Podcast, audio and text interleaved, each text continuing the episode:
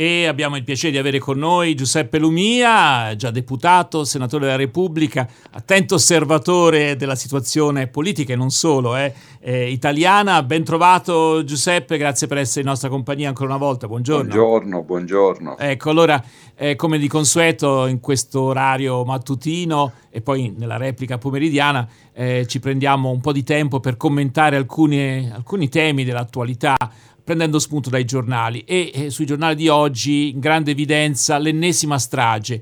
Eh, io leggo da Repubblica, un'altra strage, Italia sotto accusa 27 ore prima dei soccorsi. Si rovescia l'imbarcazione avvistata venerdì notte, 30 morti. La capitaneria aveva detto aspettate le motovedette di Tripoli, che però non sono mai arrivate. Alarm Phone dice da Roma mettevano giù la Guardia Costiera replica la Libia e Malta non si sono mosse. Eh, rimane il fatto che è stata un'agonia lunga 27 ore, in 47 su un gommone alla deriva, su e giù su onde di circa due metri e mezzo, mare forza 6, una tempesta di scirocco. La salvezza che sembra in vista è invece un aereo che sorvola dall'alto, il grande mercantile che si avvicina ma resta lì a guardare, un giorno e una notte, urla, terrore e nuova chiamata di disperata richiesta di aiuto. Finalmente una delle quattro navi che circondano il gommone, che alle prime luci dell'alba uh, decide di tentare il trasbordo, poi la fine, il gommone che si ribalta, uomini, donne, forse anche bambini che cadono in acqua.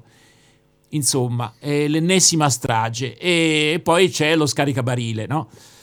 Giuseppe Lumia, sono in tanti a domandarsi se non è il momento di cambiare la cosiddetta legge Bossi Fini, anche se questa forse non, è, non, sarebbe sufficiente a fermare questo flusso incontrollato. Insomma. Eh, a proposito del cambiamento della legge Bossi Fini, mi ha sorpreso che lo stesso Fini ha rilasciato dichiarazioni in tal senso. No? Lui ha detto sarebbe ora di cambiare. Ecco, eh, non lo so se però questo sarebbe sufficiente. Giuseppe Lumia. Eh sì, la questione è maledettamente seria e complessa. Eh, ribadisco sempre in questi giorni che non esiste una sola soluzione, non ce n'è una risolutiva, diremmo in termini evangelici messianica, ne esistono diverse e devono essere tutte integrate, ma ribadisco ancora una volta c'è una precondizione umana, etica, immediata che bisogna tutti mettersi nel cuore e nella testa che in mare si deve privilegiare, anzi deve essere la prima preoccupazione quella del soccorso. Mm. Diversamente eh, tutto quello che sta accadendo ricade sulle spalle degli stati, sono stragi di Stato. Ecco, ti fermo un attimo sì. eh, Giuseppe perché eh, su Repubblica oggi in prima pagina eh, c'è un documento Cutro, Le regole della vergogna, il documento che spiega la strage, spunta un protocollo del Viminale sulle modalità di soccorso, monitorare i barconi senza uscire allo scoperto. Così la Guardia Costiera non è intervenuta. Eh, insomma, in altre parole, non era eh, la prima eh, preoccupazione quella di salvare. Ecco, è quello un po' quello che stavi dicendo sostanzialmente. Sì, è così, appunto, ecco perché chiamo di stragi di Stato Stato X, Stato Y, Stato italiano, Stato Europa, Stato Occidente.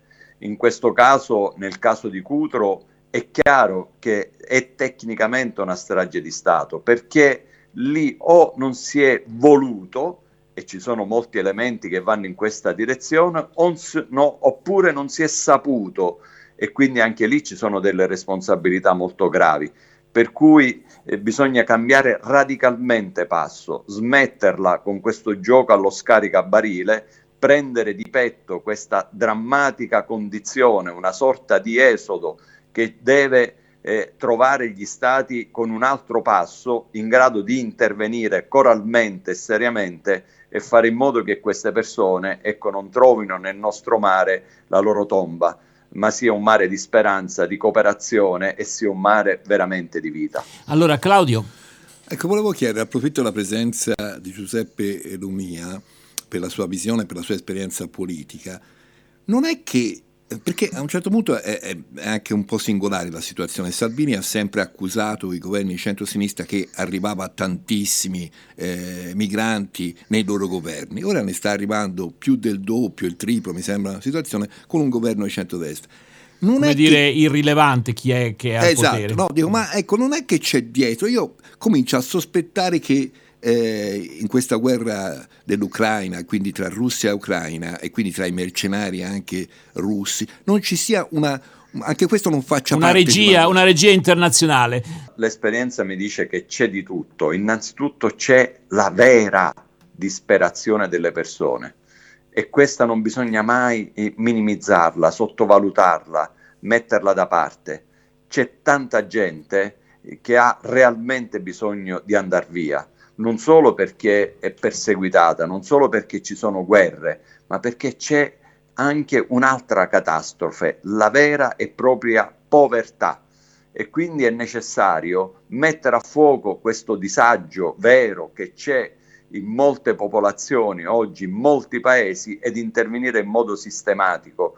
Ed è possibile intervenire perché oggi abbiamo cultura dello sviluppo sostenibile in grado di poter raggiungere risultati. Naturalmente ci vogliono le risorse. Qui sul piano globale sul piano ONU bisogna interrogarsi su questo aumento delle spese militari che sta facendo andare fuori di testa i bilanci di molti paesi in una direzione sbagliata e rovinosa. Poi naturalmente è necessario avere un atteggiamento non più strumentale sull'utilizzo del consenso elettorale intorno agli immigrati. Molti pensavano che dare addosso agli immigrati poteva essere la via maestra per aumentare il proprio consenso. È stato così, ma è un modo sporco, è un modo sbagliato, è un modo che poi ti si ribalza contro. A giocare contro l'immigrato significa giocare contro l'essere umano e poi alla fine ecco il risultato diventa un boomerang come sta avvenendo in questi giorni su, cu- su quella parte politica che più ha spinto in questa direzione. E allora, infine prego. anche qui bisogna chiarirsi le idee con l'Europa perché non si può essere europeisti a giorni alterni, non si può essere europeisti mantenendo in vita l'attuale assetto confederale dei singoli governi che determinano tutte le scelte, per cui è quasi impossibile con questo aspetto voltare pagina. Bisogna veramente mettere mani all'Europa federale, a quella, quel sogno che era gli Stati Uniti d'Europa, che oggi diventa una necessità molto stringente. Una necessità stringente, però che comunque anche a livello degli altri paesi europei è messa un po' in discussione, insomma, cioè bisogna capire eh, certo, eh, insomma, certo perché appunto si gioca a giorni alterni sì, con sì. l'Europa. Mm. Quando l'Ungheria ha bisogno di risorse diventa europeista, eh, quando sì. bisogna rispettare i diritti umani previsti in Europa allora diventa anti. E così anche in Italia, eh? E allora, anche in Italia, la Lega, Fratelli certo, d'Italia. Ci ascoltiamo una canzone adesso. Europeismo a giorni alterni. Ci sì, ascoltiamo una canzone di Fiorella Mannoia, combattente. E poi prendiamo in considerazione altri due argomenti eh, importanti di cui si parla sui giornali di oggi. Nasce il PD di Schlein, però già cominciano, eh, insomma, eh, i temi complicati. Capi bastone da estirpare, questo è quanto leggiamo virgolettato su Repubblica di oggi. E poi dieci anni di pontificato. Se ne parla sui giornali, c'è un commento interessante di Enzo Bianchi su Repubblica, tra pochissimo ne parliamo anche noi. È una regola che vale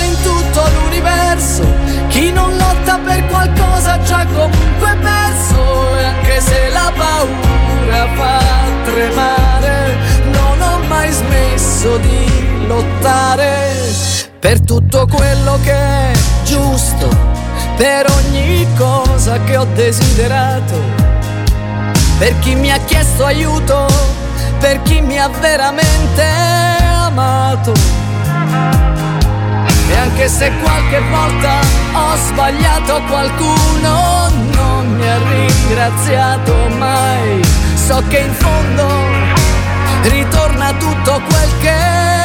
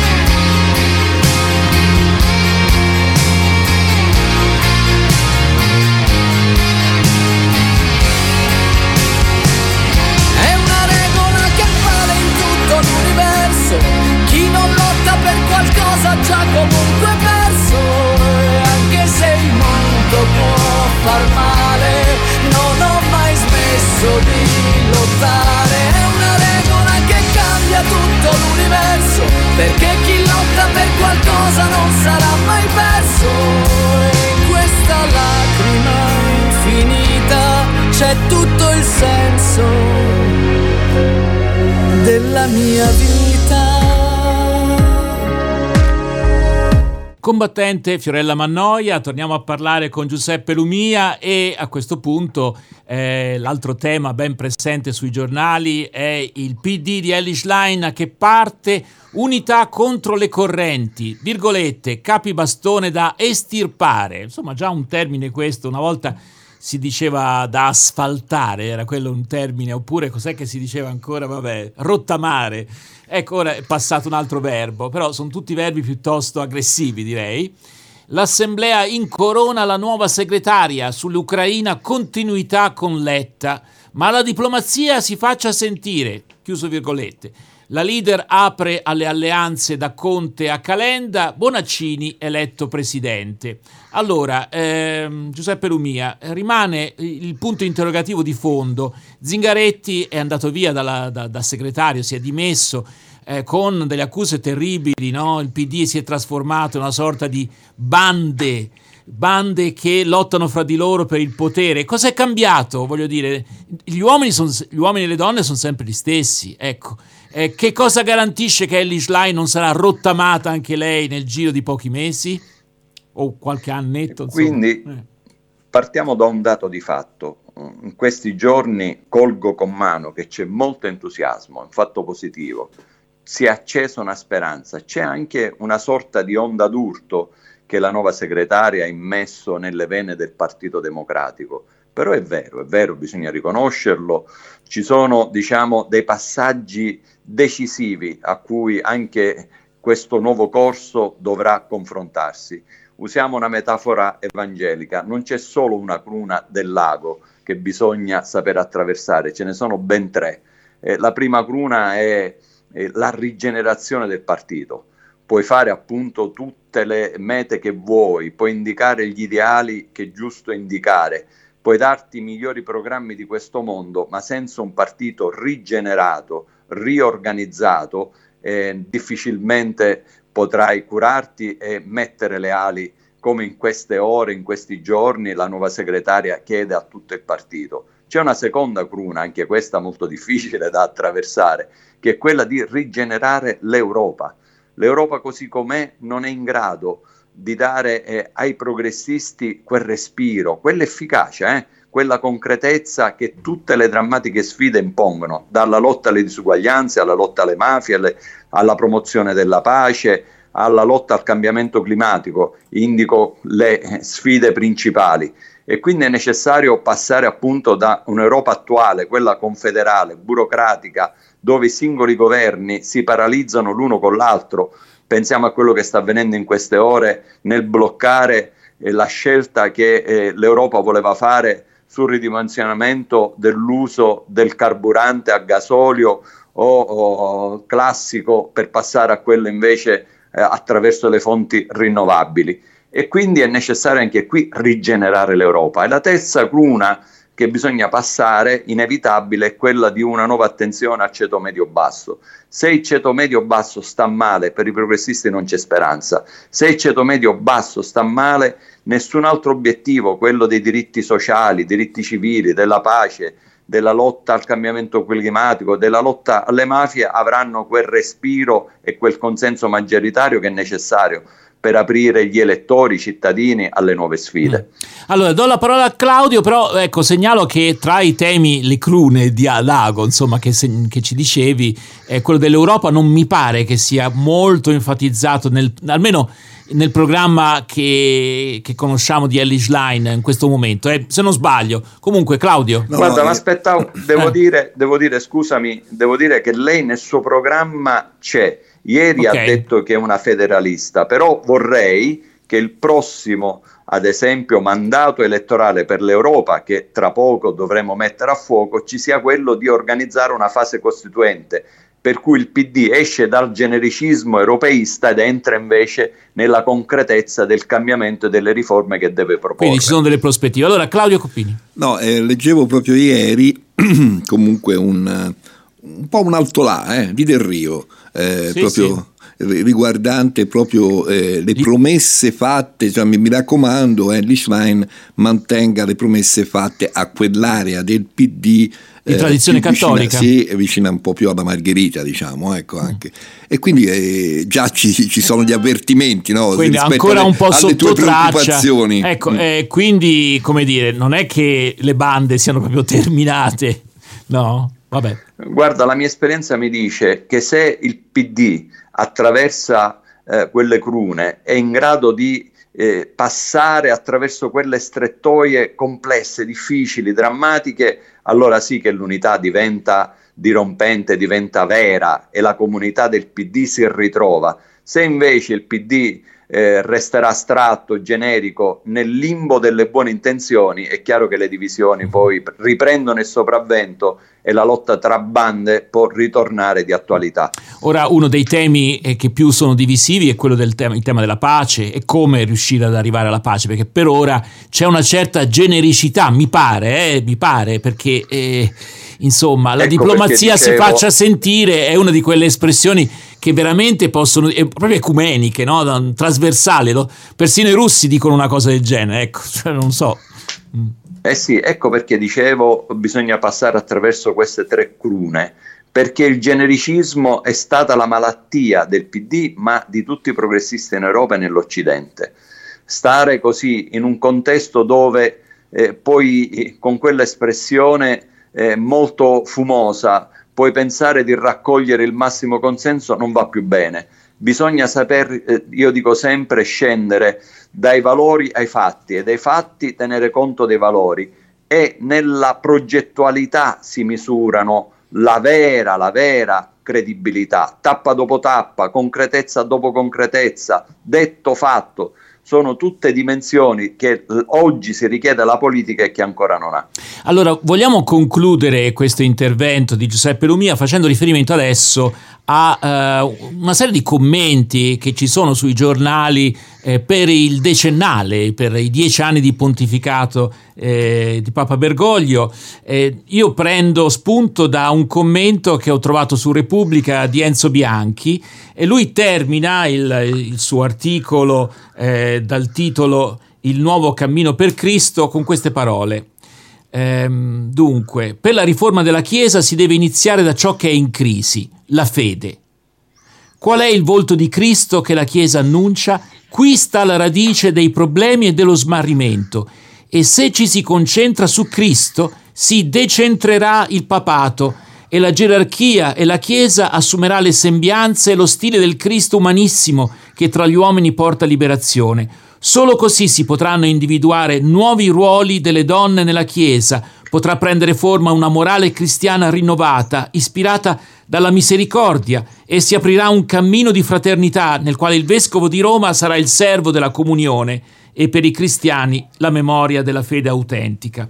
Ora, a parte le ultime parole che forse i protestanti non condividono, insomma, eh, sul, sul, segno del, del pontefice per, per la fede, ma eh, mi ha colpito il fatto che lui dice il vero problema è quale volto di Cristo oggi la Chiesa, noi possiamo dire le Chiese annunciano. E il tentativo di Bergoglio è quello di, come dire, rimettere al centro, se ho capito bene il senso dell'articolo di, di, di, Enzo Bianchi, rimettere al centro appunto Gesù Cristo piuttosto che non la Chiesa in maniera autoreferenziale. Ora, io so che tu sei molto attento no? anche a questi temi eh, della fede e, e, vorrei chiederti un commento ecco, su questo. Eh, questo approccio mi piace perché eh, sono cresciuto, sono stato educato alla visione del Concilio Vaticano II che vede la Chiesa non il fine, ma la Chiesa il mezzo. Il fine è appunto l'annuncio, è vivere, pensare, dire Dio, ecco, con uh, il popolo di Dio che si mette in cammino e man mano condivide le ansie le speranze i drammi, ma anche la voglia di cambiamento oh, della società dove si vive e dove si opera.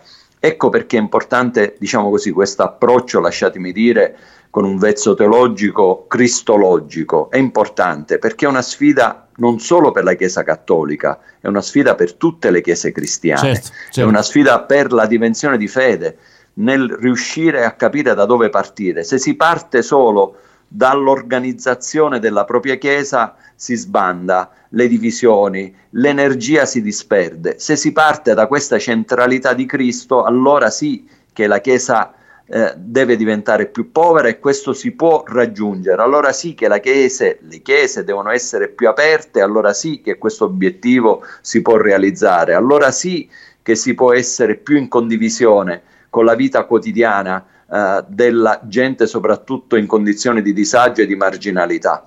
Mm. Senti Giuseppe, ti faccio però un'obiezione che mh, mm, con sì. un parallelismo mh, mm, un forse un po' forzato eh, con il PD, cioè, mi spiego, noi si chiede una riforma alle persone che di fatto hanno delle rendite di potere, eh, perché questa riforma non ci sia?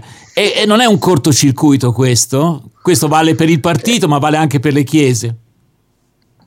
Lo può diventare ed è una sfida, mettiamola così è una contraddizione eh, da cui bisogna passare. Eh, eh, ecco perché questa centralità cristologica è decisiva. Eh, ecco perché le chiese devono essere povere per mettersi a servizio dei poveri.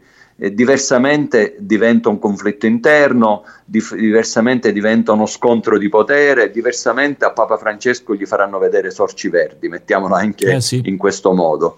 E quindi è necessario appunto oh, mettersi tutti in gioco, mettersi in gioco oh, sia chi è laico e deve capire che non è una figura di terzo piano quando fa un'esperienza di fede, sia ecco, i sacerdoti, i vescovi, la gerarchia, tutti bisogna mettersi in gioco, tutti bisogna convertirsi alla sequela di Cristo, tutti dobbiamo guardarci dentro e interrogarci su questa dimensione di fede, se all'acqua di rose oppure se è in grado di motivare, ispirare le scelte e la nostra vita. È un cammino, ripeto, difficile ma vero, è un cammino sincero, è un cammino che può dare buoni frutti, il resto è miseria, il resto è tutto caduco e lascia il tempo che trova. Giuseppe Lumia, grazie davvero per questo tuo intervento e queste parole che davvero eh, possiamo applicare facilmente a tutte le nostre chiese, eh, alle nostre esperienze forse anche di vita, ecco, spirituali, insomma, capire quali sono le nostre vere priorità perché tutto il resto è caduco, come dici tu. Grazie Giuseppe, grazie mille per queste parole.